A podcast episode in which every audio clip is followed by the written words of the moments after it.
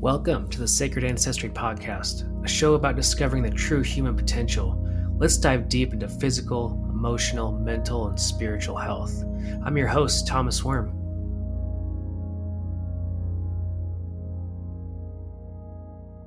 What are you struggling with in life? Is it anger, sadness, or fear? What about the seasonality of wildland fire? What about your relationships? Or your work life balance? Or alcohol? About that nicotine? What are you really struggling with?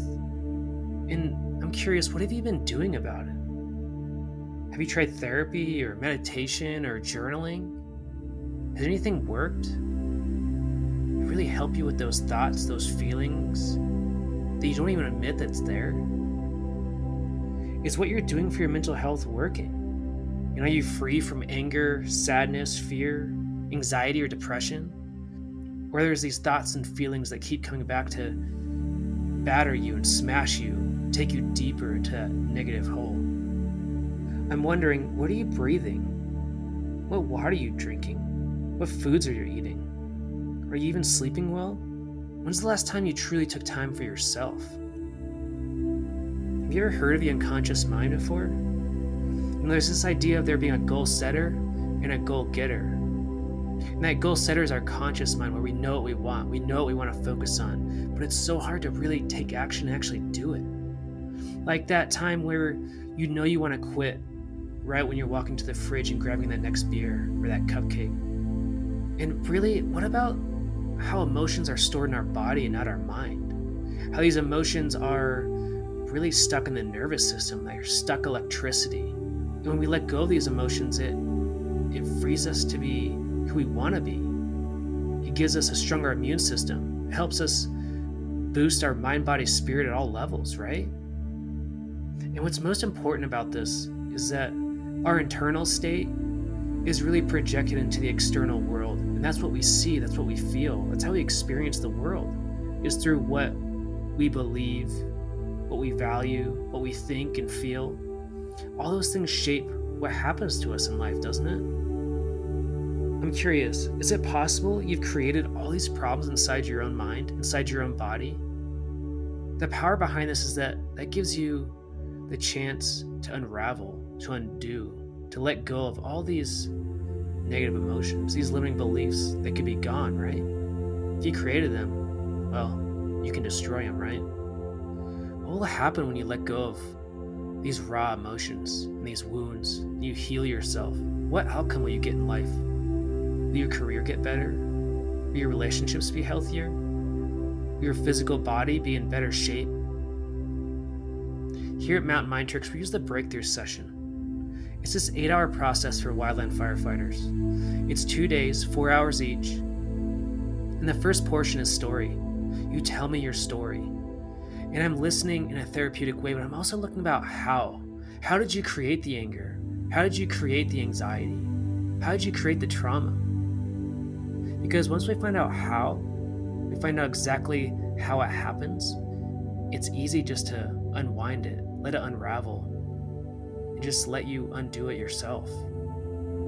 After we do the release work and all the change work, we work on a compelling future where you have a goal, you have a blueprint to walk forward on a path where you're focused and you take action on exactly what you want in life. That's the power of the breakthrough session. You get exactly what you want out of it. If you want to release negative emotions, I got you. You want to release limiting beliefs, I got you. You want to find peak performance on the fire line, I got you. What about quitting smoking? Or a better relationship? I got you.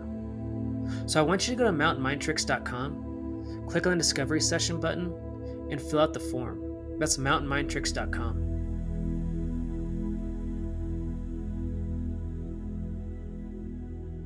When you listen to the Sacred Ancestry podcast, you're supporting wildland firefighters and their mental health journey. So thank you, and I appreciate you. Please leave a review and subscribe to the podcast so I can become the best podcaster I can be. You can become a Patreon, which means donating $10 a month will get you two free rollers of essential oils or $50 a month, and that's one free coaching session per month. So I want you to subscribe and leave a review so I can become the best podcaster possible. Thank you, and I appreciate you. Hi, I'm so excited for my guest today, Andrew Ecker. He's a coach, course creator, and he's written a book called The Sacred Seven. And Andrew, could you introduce yourself and kind of tell people how you got to where you are and, and what you're doing now?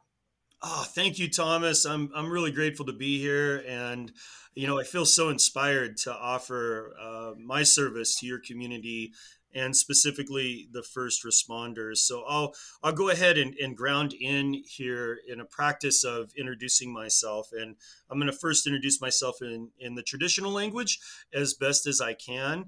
Um, I didn't grow up with the language, so this is really my attempt at decolonizing my mind and grounding into uh, my ancestral heritage. So, Dogate, Andrew Ecker Yinishe, Adonne E Nishinigi E Inde Nishe, Irish Bashachin, Inde Dashache, German Dashanali, Akote Go E Tishli E, Portland, Oregon Inisha, Shama E Kathy Lindsay Woye, Shaza E Del Ecker Wole. So I am Andrew Ecker, my mother, Kathy Lindsay, my father, Dale Ecker. My mother's mother, Elva Gallegos, Apache woman from New Mexico. My father's mother, Evelyn Beatty, Irish woman from Pennsylvania. My mother's father, Leroy Lindsay, Apache man from Arkansas. And my father's father, Wayne Ecker, German Algonquin from Pennsylvania. I have a daughter, Bailey, a son, Peyton, a beautiful, beloved fiance, Monica. I was incarnated into this body in the land of the Multnomah and the Clackamas in Portland, Oregon, although I reside here in Phoenix, Arizona, the land of the Akimel O'odham, the Piipaash, the Maricopa, the Inde people. And I am so grateful to share on your podcast this idea of really understanding yourself beyond your behaviors. Uh, you know, I grew up in a home where both of my parents were addicted to drugs. My mom died of a cocaine overdose. My father died of cirrhosis of the liver. Um, early memories, I was out shoplifting with my mom, uh, to being a teenager using heroin, intravenous drugs with my dad. Uh, subsequently, you know the the kind of the strings of uh, of my puppet, if you will.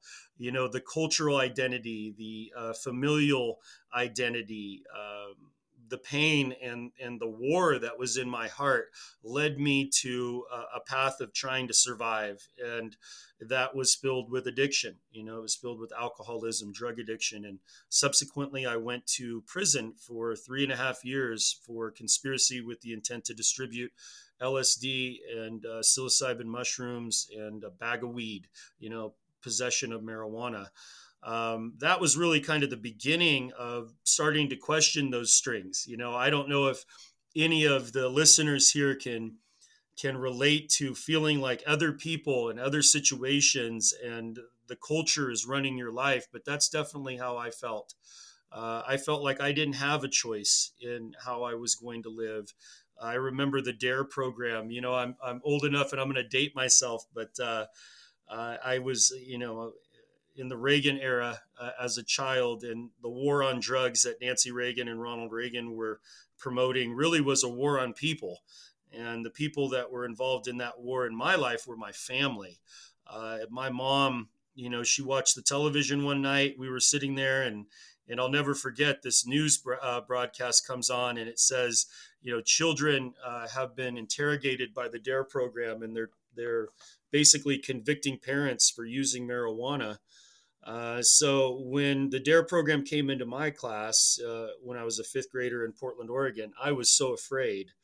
And I had already, you know, developed a relationship with mental illness. I had already had a relationship with post-traumatic stress, and my heart just started beating out of my chest. Thomas, you know, I I got so scared that I I went to the bathroom on myself. You know, I was in the fifth grade, and I just knew that those police officers were going to interrogate me. You know, I just knew that they were going to um, take me into some locked room and start asking me questions about my mom.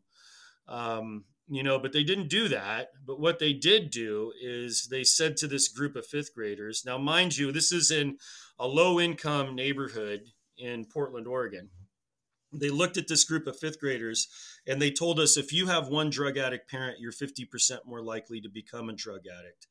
And I know that the the police officers, you know, didn't have any ill ill feelings about us. They weren't trying to to tell this group of children that they were genetically flawed and that there wasn't a choice in their life. Uh, but that's the way that my body metabolized that. You know, it metabolized it in the way of thinking that I had a genetic disposition, that I basically was flawed because both my parents were drug addicts, and that was who I was. Um, you know, I began to instantly kind of feel into that space. It was almost like a dark cloud fell over me. Uh, and that, you know, was the first time anybody told me who I was. Uh, you know, I had never really thought about it, you know, but after that, I started questioning things. And I remember coming home from school and asking my grandpa, you know, well, what am I? And my grandfather, who was career military and uh, did several tours in Vietnam, went into the military by falsifying the family Bible at 16 years old directly into the Korean conflict. Uh, he had a relationship to post traumatic stress and also a relationship to alcoholism. I came home from school and I said, Hey, the kids are asking me, what I am I? And, you know, he looked at me from basically behind a bottle of whiskey and he said, Well, you're a renegade Apache. And I didn't know what that meant. You know, I did know that my elders didn't talk the same way, didn't look the same way as my friends. Uh, I was in Portland, Oregon. My family was originally from New Mexico. We were all New Mexico transplants and very clannish family, like a lot of Native American families. Uh, one uncle got a good job and basically he paid for everybody else to come live there. And I grew up on the same street as my grandma, my grandpa, my mom, whatever boyfriend she had uh, or you know my stepfather eventually my aunt my uncle my great grandma my great grandpa and just down the street a little ways was my uncle. Uh, we were all very close and just really hung out together. So that was the influences you know of my life. And also you know thinking about like the john wayne movies and the clint eastwood movies of uh, my childhood uh, it was definitely these ideas of being a warrior. You know, what did that mean? You know, I'm an Apache warrior went through my mind. And, um, you know, the battle was the United States government. And uh, any kind of, uh, I guess, you know, authority figures in my life. Um, you know, I, I went to prison for selling LSD and mushrooms, but it was really the stone in my sling you know, I uh, I thought the United States government was Goliath and I was David, and those substances were what I was going to use to cause my own revolution.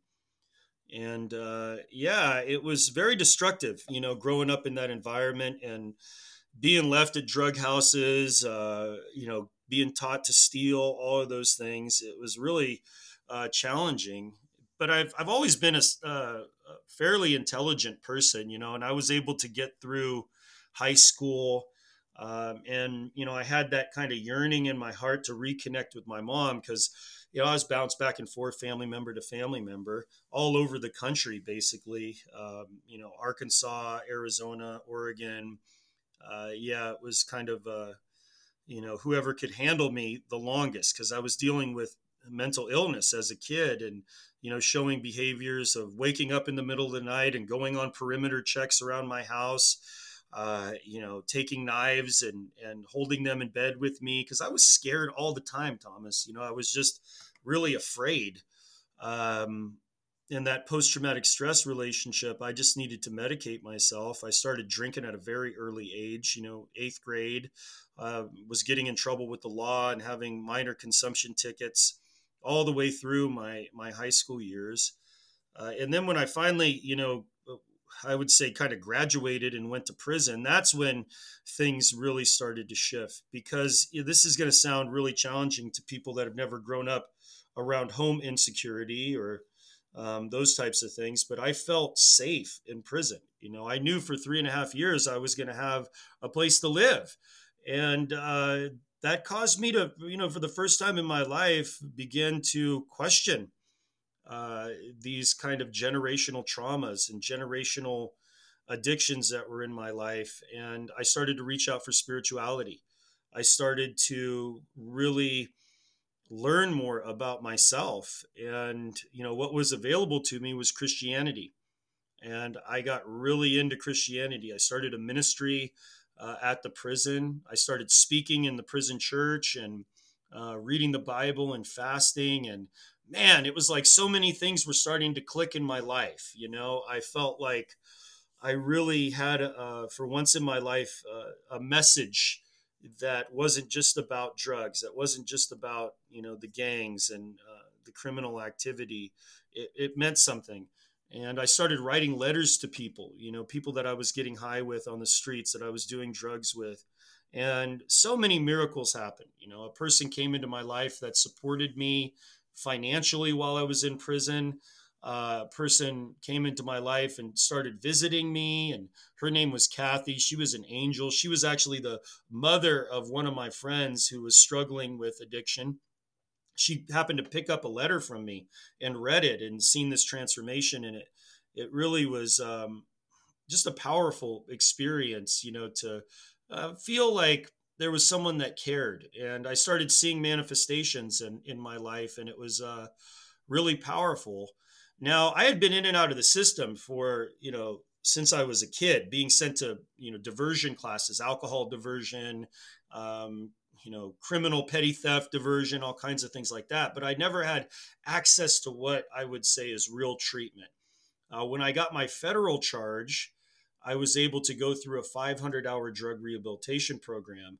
And that, man, really started this transformation. I, I started understanding cognitive behavioral change. And I, I was utilizing things like self hypnosis and going into my mind and healing some of the shame and the trauma uh, that I experienced as a child, which, you know, some of the listeners that are out there that maybe have a relationship with mental health, this is a lifelong practice. Um, you know, you don't get over some of the traumatic experiences that many of us have had in this culture. You know, you learn to live with them in a way that serves you. And really, I find like that's that's the message of finding your medicine. You know, what is your medicine? How do you show up in the world? Um, and for me, it was uh, definitely spirituality. So I got out of prison. They sent me to a halfway house. I was in this halfway house for six months, serving God, you know, going every weekend and sometimes twice a week to uh, work in the same neighborhoods where I was dealing drugs. I became a pastor of a ministry. Um, it, it was a bus ministry for picking kids up uh, and taking them to church. And I'll never forget, Thomas, this uh, one day, this little boy comes on on my bus and kids are throwing stuff at him. They're picking on him and calling him names and everything. And he walks by me, and uh, I just knew that you know he he was dealing with with post traumatic stress uh, because he had gone to the bathroom on himself. Uh, so I followed him to the back of the bus, and I sat there with him, and this little boy, uh, his name was James, and I'll never forget this little boy um, sitting there with his head down, you know, dirty clothes, just filthy. Uh, and I looked at him and I said, uh, "You know, is your mom in jail, James?" And you know, he he didn't say anything to me. I said, "Is I bet your dad's not around much, right?" And he still didn't say anything to me. And and, I said, "It's really, you know, these kids are are just being vicious to you, and I apologize for that. And I said, uh, you know, when I was a little boy, I, I used to go to the bathroom on myself, and my mom was in prison, and my dad was in prison. And right when I said that, he looked up at me, and and he had this dirty face, you know, and these tears, big crocodile tears, started falling down. And I, I'll just never forget those uh, that little kind of uh, river of dirty water, you know, coming down from his face. And after we took the kids to, to church, I ended up taking him and going and getting some clean clothes for him. And, you know, when we brought him back uh, to his house, I, w- I had every intention, you know, to get off that bus and give that person a piece of my mind, you know, sending their kid to church like that. And when I walked up to the home, uh, I realized that uh, you know it was it was basically my childhood right there it was an aunt that was taking care of a little boy that had mental health problems that didn't know how to take care of herself. She was on she had substance abuse. They were stealing electric from the neighbor. They didn't even have electricity on. They didn't have any water. Um, you know and subsequently from that kind of engagement i ended up fostering some kids you know the whole family basically because she she ended up catching a case and going to prison. Uh, and me and my uh, my ex-wife actually um, yeah fostered these kids for you know several months and one of them ended up um, you know fathering him for five years out of that. Uh, he was a another uh, one of the the siblings of of James and a couple other kids that we took in. And that was a transformational experience for me. And you know unfortunately like maybe some of the listeners you know i didn't want to get i didn't get married with the the feeling of getting divorced you know i didn't come into that marriage with that. Um, and you know my my wife was basically my mom you know she was uh, she was addicted to drugs and alcohol. She was uh, a rageaholic and was was hospitalized five times in our marriage and i just couldn't hold it together. Uh, and I started seeing kind of um, the parts of Christianity that I was avoiding for all the years that I was serving in the church. I started seeing things in a in a different way. Um, I started seeing more of the religion show up and less of uh, you know my relationship with God. And I, I remember there was a moment there where it was like, oh, I lost my religion, I lost my my wife, I lost this you know these children I was fostering. My whole identity was dissolved. And, you know, to go even further, uh, I had a business cleaning carpets, and my ex wife um, decided that she was going to steal the carpet cleaning equipment and sell it. Um, and I didn't have my business anymore. And man, I was on the razor's edge there. And it was like, um, you know, I, I felt like like going back to using. And this was 10 years into my sobriety. Uh, and you know, I was driving around 27th Avenue, which is like, you know, the other side of the tracks here in Phoenix. And thankfully, you know, uh, I didn't pick anybody up because I was about to to go back. Um, and in that really challenging time in my life, I found a place um, called Native American Connections. And this is a place that helps people that are struggling with drug addiction, helps people that are struggling with alcohol, and they have a community sweat lodge. So I started I started attending this sweat lodge, and and like I said, this was about ten years into my my spiritual walk, and the memory started coming back. You know of what it meant to be to be indigenous, what it meant to be native. Uh, and I started asking questions about that. Now, another part of this whole kind of uh, message that I guess I have for everyone is I, I've had a relationship to music, and I'm actually a professional drummer, and I'm a drum circle facilitator. So I work now in hospitals and I do team building and all kinds of uh, really powerful experiences. At that time, I was uh, facilitating drum circles, and I was invited to go to a um, a healers conference on the Navajo Nation now, this was all kind of simultaneous, you know, how the universe brought this into my life. I found Patina uh, Wellness Community and, and Native American connections, and I got invited to the reservation. So I go to the reservation and I'm at this uh, healers conference and I do a drum circle and it's great. Then this Dene man, this Navajo man, comes up to me and he says, uh, I would like to invite you back to my Hogan, which is a, a traditional house. It's, uh, you know, shaped like a stop sign basically. And uh, he said, We're doing a ceremony over there and I, I want you to come. And I said, Really? I said, That would be great. So I showed up before everybody else. And um, there was a young man who was there that was kind of his apprentice, I think, and was helping Fillmore out. And he was sweeping the Hogan and uh, he had a fire in there. It was really cold. It was wintertime. And the smoke and the dust, it was almost like a memory came to me, Thomas, like something inside of me uh, with that whole experience started to shift. And I remember these elders came from the community and they sat down in the circle in this Hogan. And the only thing they wanted to do was introduce themselves. And I was like, what does this mean?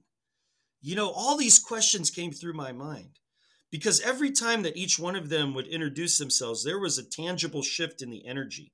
It was as if their ancestors were showing up, that the air, the water, the fire, the earth, you know, the creator, the universe, all of it was changing when they just introduced themselves.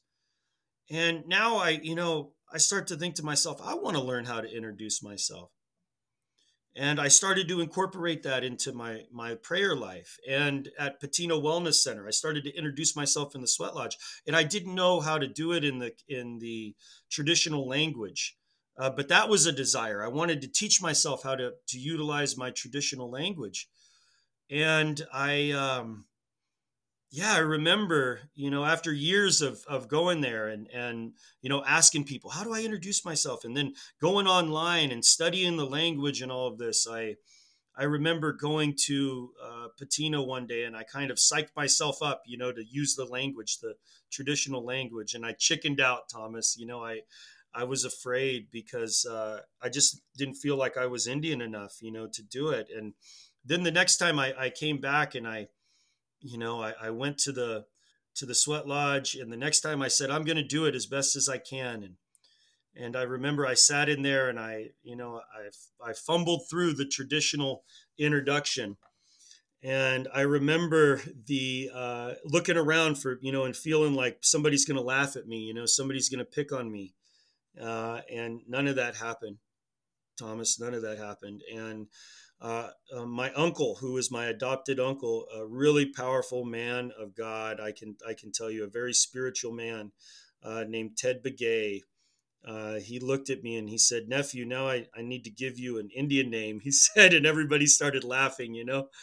And uh, I said, "Uncle, I hope it's an easy one." And he said, "Well, that's your Indian name, Easy Way." Aho, he said like that. you know uh, so that's uh, that's my indian name you know easy way because i wanted it to be an easy one one that i could say really easy. And uh, yeah that was a, another pivotal moment for me. And you know and then i realized that hey you know there's probably people in the world you know outside of myself that could benefit from this understanding of self-identity. Uh, so i wrote a book about it uh, called the sacred seven which is based on uh, indigenous practices of uh, ancestral introduction, ceremonial introduction. And now I help people and I teach them how uh, they're more than their behaviors, how they have a sacred connection to the air, the water, the fire, the earth, to their ancestors, um, you know, and, and I'm hoping that we can start to change culture together. And that's why I'm here, Thomas, is that, uh, you know, I see where the what are you going to be when you grow up question has led us. Uh, and I see what happens to people when they don't know that they're sacred, when they don't know that they're holy and that they're special. And uh, today I've made it my my real purpose in life uh, to help people understand, you know, who they are. And in that, right, they get to explore relational spirituality, emotional intelligence, and really, you know, hopefully create a legacy. You know i know i want to be one day sitting around a campfire in my you know maybe in my backyard and and my little granddaughter look up from the fire glowing in her face and say you know i'm the i'm the granddaughter of andrew ecker you know i want to be able to experience that because my mom didn't experience that my grandmas and grandpas didn't experience me saying that you know and how beautiful that would be if if our country our our world started to remember that they're children, that they're grandchildren. You know, we could start to let go of all this ego, you know, all this stuff that builds us and separates us from one another. Um, you know, that's why our ancestors, you know, taught us that you're, you know, before anything, you learn how to introduce yourself. Before you learn about God, before you learn about your job, before anybody asks you, what are you going to be when you grow up, you know who you are you know, and that's why regenerative communities around the world, uh, indigenous communities, spiritual people have taught this to children uh, before anything else. So yeah, that's my message, Thomas, and you know, I uh, I'm so grateful to be able to share that with you here uh, on your your podcast.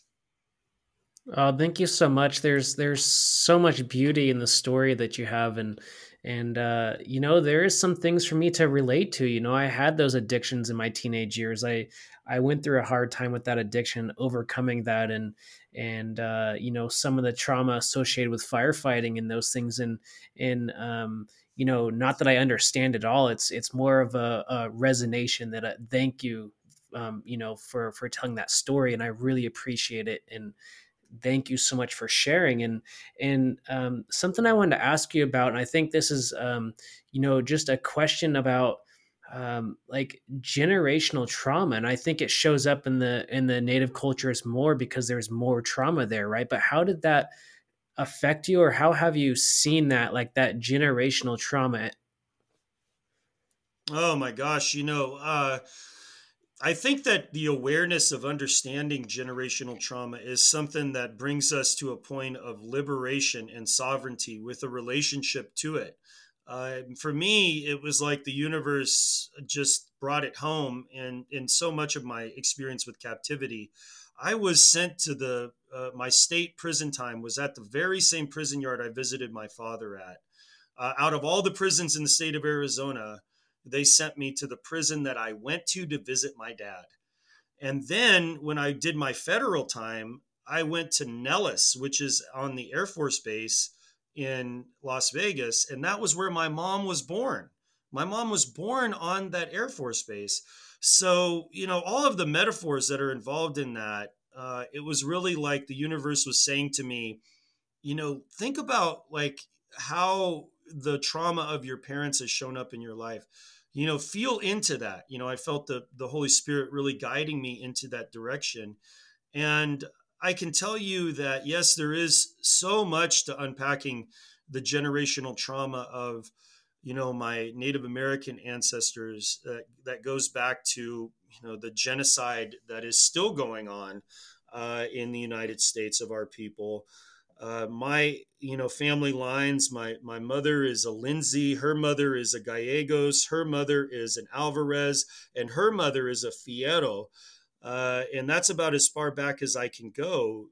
Originally my ancestors came from texas and we were the first contact apache people in texas with the united states.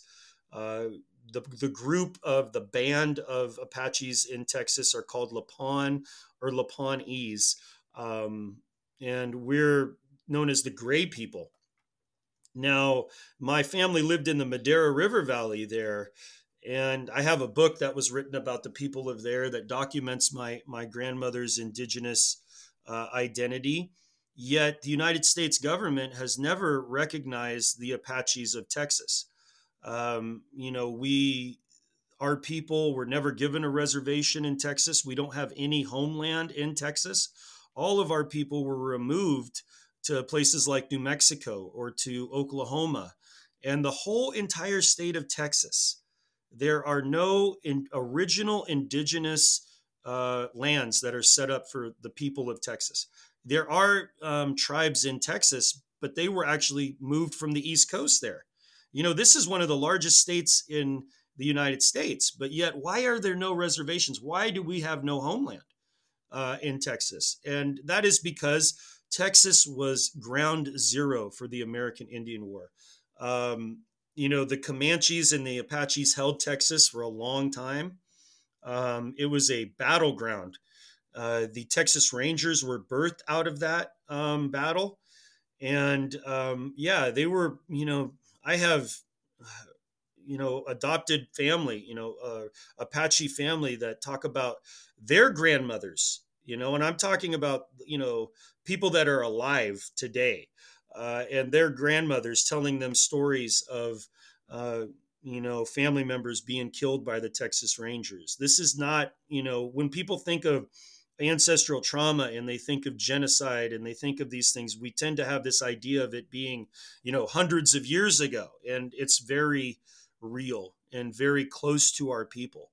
Um, and it's been you know survival still to this day. I go to the national forest and i have a, a, a video on my youtube channel of standing in front of a sign that says you know voices of the past. Now think about this thomas you know, I'm I'm Native American, right? I know that I'm alive. I'm still here. But when I go to the national forest, there's a sign that says voices of the past and it says literally says these languages were spoken here. These people were here. These people are not here anymore. And it has a picture of a Neanderthal looking caveman, you know, on uh, you know, in this sign. And it says literally the Athabascan language was spoke in this national forest. And you know, I looked at that sign, Thomas, and I said as best as I could in my traditional language, my introduction to the sign. And that for me was a moment of defiance.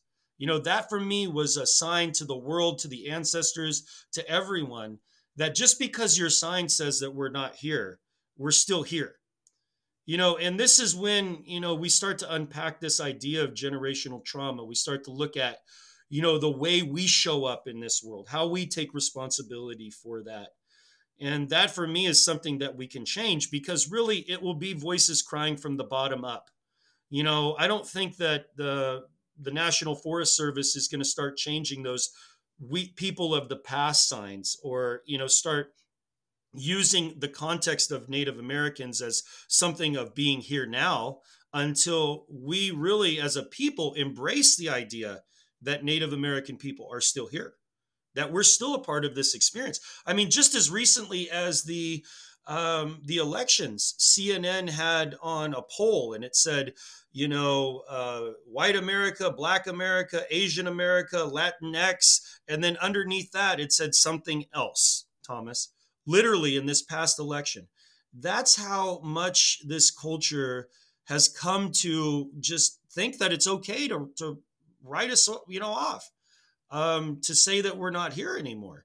And it's it's such a struggle because, you know, when I think about that, the voice of, of you know, within the woven fabric of my DNA, you know, the very makeup of, of me as a human being begins to to question reality and any person that grew up with the story of being Native American, there's, you know, a part of you that says, uh, oh, it would be so much easier just to forget that, you know, just to forget that I'm Native American and to just let it go to the side. And I think it was Russell Means. He's a, a very powerful political uh, person in the Native American um, uh, AIM, which is the American Indian movement.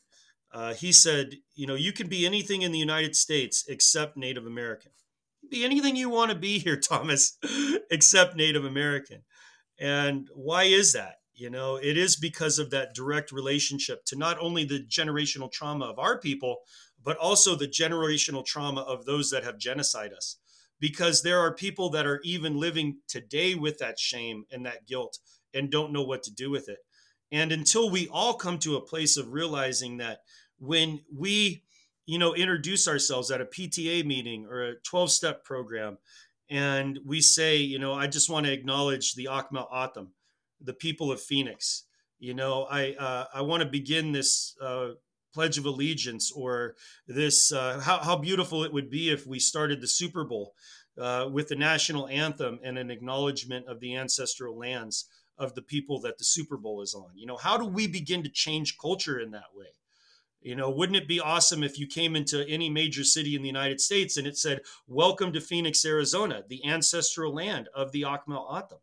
You know, these are things that we as a community, as a culture of spiritual people, have to take responsibility for ourselves because we're not, it's not going to change until we learn, until we educate ourselves and our children.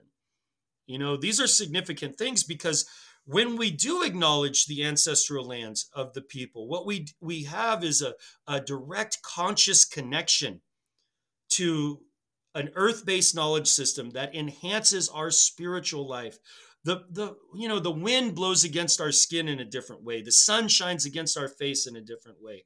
The fortification of our own ancestral lineage becomes stronger, and we live a more powerful way of existing in this world and that for me is something that you know i want to i want to share with people.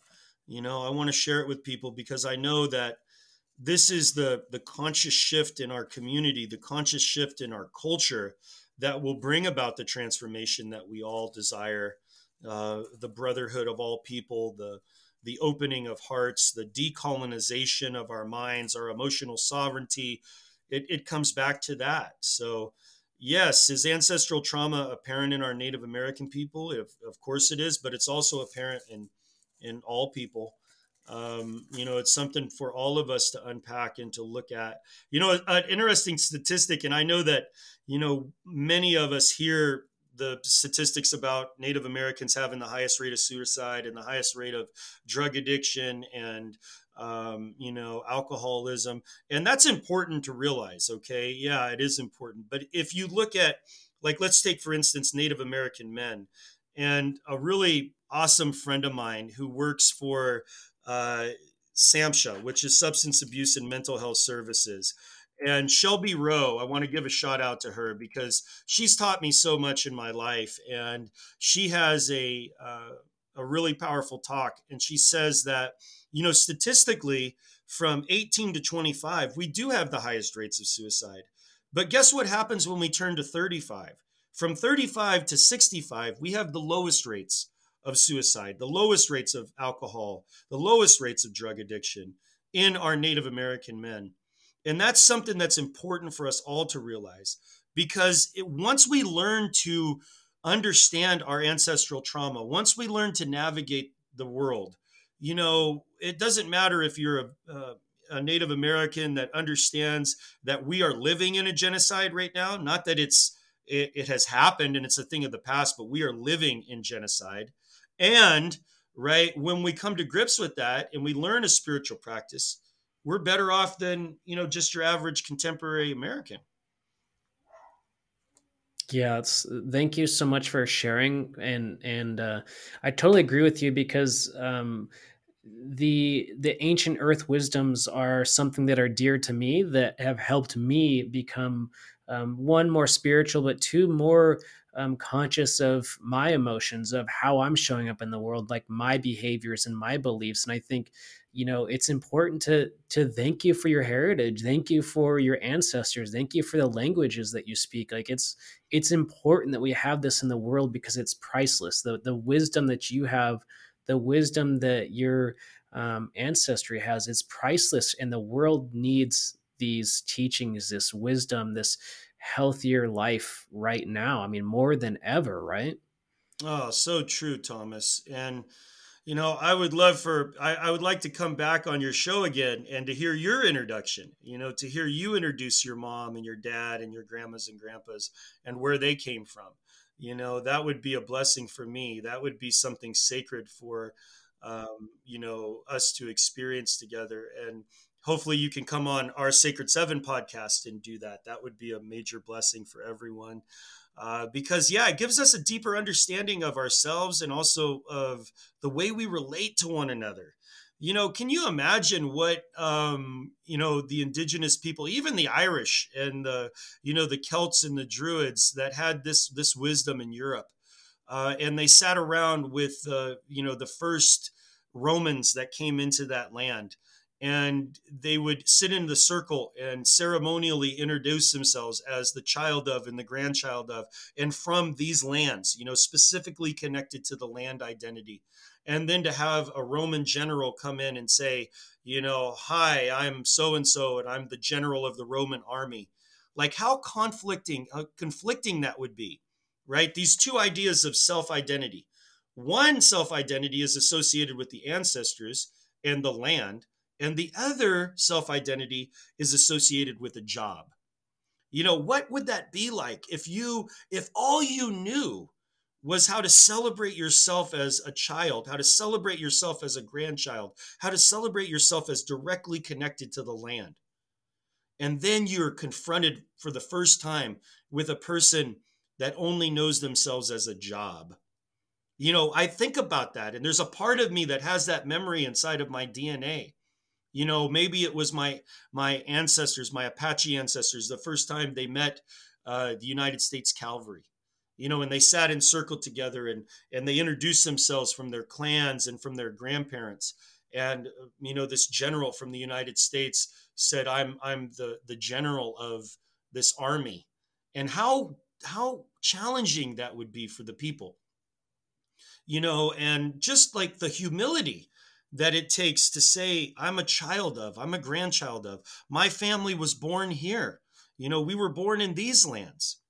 You know, and then you think about, well, how did we get to this behavior of identifying ourselves as jobs? You know, when did we start to forget that we're children, that we're grandchildren? And it it really goes back to to war, Thomas. If if we really start to think about it in a macro sense, you know, there was a time in Europe when the only people that could have a name that was associated with the earth were called landlords.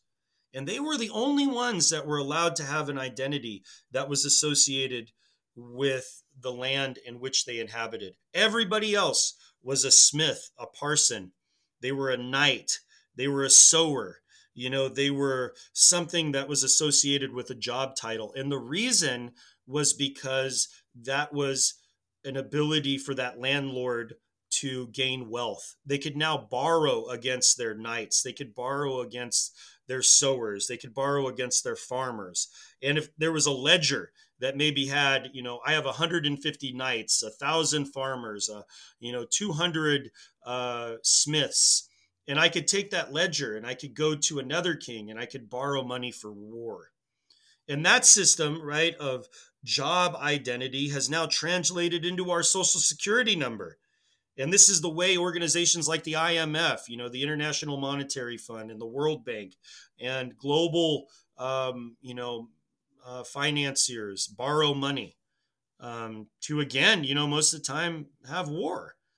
Um, you know, this is how all of it goes back to the way we identify ourselves, the way that we show up in the world. So many of the of the issues that we're faced with, they go back to this idea of us as a people embracing the simplicity of our self-identity. And then from that point, that kind of foundation, now we get to expand. And if we can relate to each other as children again, you know, maybe we can start to let go of some of the the defenses, you know, some of the distortions, and we can start living um, authentic and vulnerable lives uh, of intimacy and spirituality and some of the really great parts of this earthling experience you know that i i desire for everybody and that's why i give away my book for free is because i i want people to learn these these ideas these concepts and and incorporate them into their own families you know, teach your children that they're a daughter, teach your children that they're a son, that they're a grandson. Tell them where their family comes from. You know, teach them their their grandparents, your grandmother's maiden name. You know, sit down and share those stories with them. Um, these are the practices that increase our successful living. So many of us have gone out and and got our DNA done and and you know our ancestry and 23 and me and you know, now it's time for us to begin to incorporate that knowledge spiritually. You know, to sit around the fire, to go into your favorite camping spot and introduce yourself to that fire. These are the things that I teach people um, in my book and also in my course and in my coaching. Uh, because we're never going to know where to go until we know where we're at, Thomas. And so many of us don't know where we're at. Yeah, it's so powerful. And, and it's just amazing you're you're bringing up uh, this identity piece and and I think the identity tied to job is just it's it's uh, horrifying it really it, the way you just explained that it it really like it makes me question that a lot like that is so interesting and powerful and and thank you for that wisdom and and tell us more about this book that you've written the sacred seven so again, it really, the Sacred Seven came out of years of prayer and meditation with the knowledge of self identity. And coming from a place of not growing up with the traditions, not growing up with, um, you know, an understanding of ceremonial introduction or, or self identity at all, um, I knew that, you know, the destructive behaviors, the addiction, um, the failed relationships, uh, all of the, you know, the feelings of lack in my life that um, this was something that I wasn't experiencing in my relationships with uh, the indigenous elders that have come into my life. Um, you know, uh, those those people that you know are in my life now that know themselves, right? There's an effortless manifestation of beauty in their lives, and that was something that I desired, and I wanted to help people understand it in a contemporary way you know understand these traditional earth-based wisdoms in a way that they can apply to their lives. Not that i'm going to teach people how to introduce themselves in apache I, you know that's irrelevant. You know not that i'm going to teach you you know the exact way of you know the way my ancestors looked at self-identity but i wanted to create a contemporary version of this earth based wisdom that people could begin to apply to their lives in their own authenticity in their way of showing up in the world and they could call upon their you know their jewish ancestors their italian ancestors their you know their polish ancestors their african ancestors whatever it is and then in our american experience they could begin to identify with the lands in which their grandparents were born there's something specific about that. You know, I feel that the Sacred Seven is this contractual agreement that we create in the spirit. And we create this idea of my parents, my grandparents, and me all agreed to show up in this world for a reason. There's medicine in my existence. You know, when I came to that place of realizing that I chose my parents, Thomas, it was like all of the pain fell away from me and I started stop being a victim and I started being victorious. And it's, you know, it's something to say boldly, you know, my mother's name and my father's name and to realize that they were involved in they taught me to steal, they taught me to use heroin, you know, all of these things. But yet I understand that that's my medicine. And it's beautiful.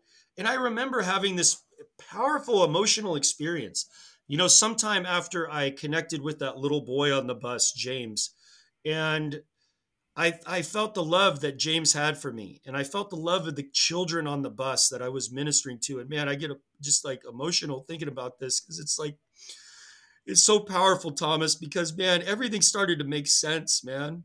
You know, everything in my life started. The pain that I was going through when I was suicidal, the hurt that I was going through when I was depressed, the times when I was self harming and I was putting needles in my arm and cutting myself, and all the things that I went through when I started sharing my medicine, my story with people, it was like, wow, this is for a reason. You know, it means something. It's not just wasted. My parents didn't just die for no reason. My mom didn't get beat up by the police for no reason. She didn't get raped in a drug house for no reason, you know? All of it made sense. And that's what the sacred seven is about. It's about finding your medicine your authentic medicine your vulnerable medicine. You know what really you know is you? You know we're all somebody. You know i don't care if you had two drug addict parents if you were raped as a child you know i went through that stuff. You know i you're still you mean someone. you mean something. You know your medicine is beautiful. You know have the courage to share that you know, go out and tell people what you've been through because there's so many people out there that right now are struggling. I mean, there's we have more people dying than ever before in recorded history, more people in prison ever before in history. You know, people ODing, people dying of, of drugs and dying of suicide and struggling with mental health issues and and we all need to show up to mend the hoop, you know, to mend the sacred hoop and that's what the Sacred Seven is about, Thomas. It's about me guiding people to find their medicine through these ancient technologies, these ancient wisdoms. And it's so important, so relevant today. So if they go to my my website and they get a signed copy of my book, I you know, you can get the the book for free, a PDF copy. You can print at your house. But if you get a signed copy of my book, I'll give you a personal message and I'll also send a copy to a person living in prison. And because um, we're trying to change things right now, you know, we're trying to to come up with solutions. And these spiritual teachings, these powerful teachings of our indigenous people are are something that are it's relevant. You know, it's not just it's not just to write off and forget us. You know, we still can help you. We can still help the people of this earth if they'll just learn, you know, not to to do it the way we do it, but to learn how to apply these principles to their own unique experience. You know, and that's something that's so beautiful about it, Thomas, is once people learn how to introduce themselves, it's like they remember. You know, it's like, oh, there's there's this message inside of their DNA. And we've heard people, you know, some of our the people that have gone through our teachings and gone through our course and, and have worked with me. Um, this one young lady out in California you know jennifer she she got my book at a music festival because we do a lot of music festivals and I remember she came back and she told us later, she said, You know, I sit with homeless people and I read your book to them because it's been so inspiring to me. And she's like, she looks at me and she's like teary eyed and she says, Andrew, the first time I stood and looked out at the Pacific Ocean and introduced myself, the earth shook. There was an earthquake right after that. And when she said that, it was like, oh my gosh, man, it just meant so much because there are other people that have come in and they've said, you know, when I went to the mountain and I introduced myself for the first time, there was a hawk that flew over my head. It was like the ancestors were calling to me. People have said that a, a deer trotted in front of them, you know, that they they seen the sunset in a new way, that their lives started to change. And it's just for me, it's like uh it's I, I know that there's more to this experience than just being a job, man. We're earthlings, we're powerful spiritual people and this message is about you remembering that, you know, the people remembering um, who they are. And when we seen your podcast, I was like, I got to go on this podcast because he's really speaking our language. And, you know, I'm so happy that we're able to connect and, and be a part of this. Oh, thank you so much for sharing that, and and I wanted to share a, a small story here because I think it it's it's just really starting to flesh out in my own mind. And that is you know the last couple years i've had this identity crisis of like i don't want to be a firefighter because i'm like i want to shift gears. I want to shift like careers. And and it was so tied to the job like to the point where um, this summer i actually had to do some really deep spiritual work of like letting go of that identity letting go of that like of holding on to it so tight that i'm just a firefighter right? Like well what else am i? What else could i be? And it, it really it came down to you know sometime in my past i was told to be a firefighter by my dad or by somebody else and i was told to do that where really in the deep down what I'm supposed to be doing, like my real purpose, my medicine is healing other people and helping them and writing and and being creative. And that when I opened when I shifted that that identity to like it's not just a place to make money. That's not my identity. The identity is like like purpose like and and and i really feel like you're opening my mind to like well no it's ancestry like it really is deeper than just purpose there's more um, so i really want to thank you for that and and what an amazing storyteller you are and thank you for your wisdom and and i just want to ask is there anything else i didn't ask you or anything else you would like to talk about? Oh you know um, i just want to give acknowledge you and the pain that we have to go through when we're you know and i, I also feel like um like it wasn't just your father right? It was the culture the society saying what are you going to be when you grow up? You know and think about that for a second thomas. You're just this little person right? And you don't know anything about the world. And then somebody comes along with this void you know representation of self identity you know, we need to teach our children that they are somebody before we start asking them to be somebody else. And that for me is the responsibility that we all have. And you know what? When you let go of those, all those ideas that are led by that void, you then find your medicine. And it's natural and effortless to go into that direction of connecting to um, to your your real path, your chosen path, as uh, as a healer, as a person that works with energy, as a person that shows up in the fullness of the authenticity of you. And I'm just so grateful, Thomas, that you had the courage to do that for all of us. You know, because without you making that commitment to yourself, we wouldn't have the ability to know your medicine. And you know, uh, a Lakota man uh, named Robert White Mountain. He said that his elders taught him. He's a friend of mine. He said to me, he said, You know, Andrew, the, the main problem that we have in this world is that we forgot the hoop. You know, we don't know how to mend the circle. And for me, that's exactly what you're doing is you're taking responsibility for your place in the circle. You know, and there's a person that that once they know themselves and they they can identify themselves as an earthling and as as you know a child and a grandchild they're going to come to that place and they're going to go oh okay i'm supposed to be a firefighter. And they're going to go down that road effortlessly. It'll be effortless manifestation. There'll be no resistance in them you know finding their way to being a firefighter and they won't go through the struggles of questioning that. They won't go through the the patterning of the destructive behaviors that manifest in so many of our lives when we first don't know ourselves. And then we start making decisions to be something else because it's led by the void of this contemporary culture. And that's something that we can all begin to practice helping ourselves transform. And that's why the message of self identity emotional intelligence relational spirituality this is why our ancestors taught children who they are before they taught them how to be a firefighter, how to be a smith, how to be a parson, before they taught them anything.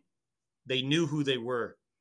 And now I hope through this teaching, Thomas, you can say that I'm the child of, that I'm the grandchild of, and that I'm a member of this beautiful earth, you know, because that's really the inheritance of of the universe. That's what I feel the creator is calling us all to remember. So thank you so much. And, you know, I would love for your audience to get a free copy of my book, to get connected with us. And, you know, I want to stay connected to you too. And I would love to have you on our podcast very soon. Oh, that that's a beautiful invitation, and and I can't wait for that podcast. and And thank you so much again for coming on. And can you just uh, give your website? Where can people find your books? Where can they contact you? Okay, it's thesacredseven.com and uh, seven is spelled out. And you, once you go there, you can connect with me. Um, I do a free 30 minute consultation uh, about my individual coaching and also my group coaching. And you can get a free copy of the book there. Also, if there's anyone here that is um, that is unable to uh, see, I have a free audio book as well for them and uh, yeah i would just love to you know grow community together. Your mission and our mission is definitely joined. Uh, so again thank you so much. And uh, yeah i can't wait till the next time we get to connect.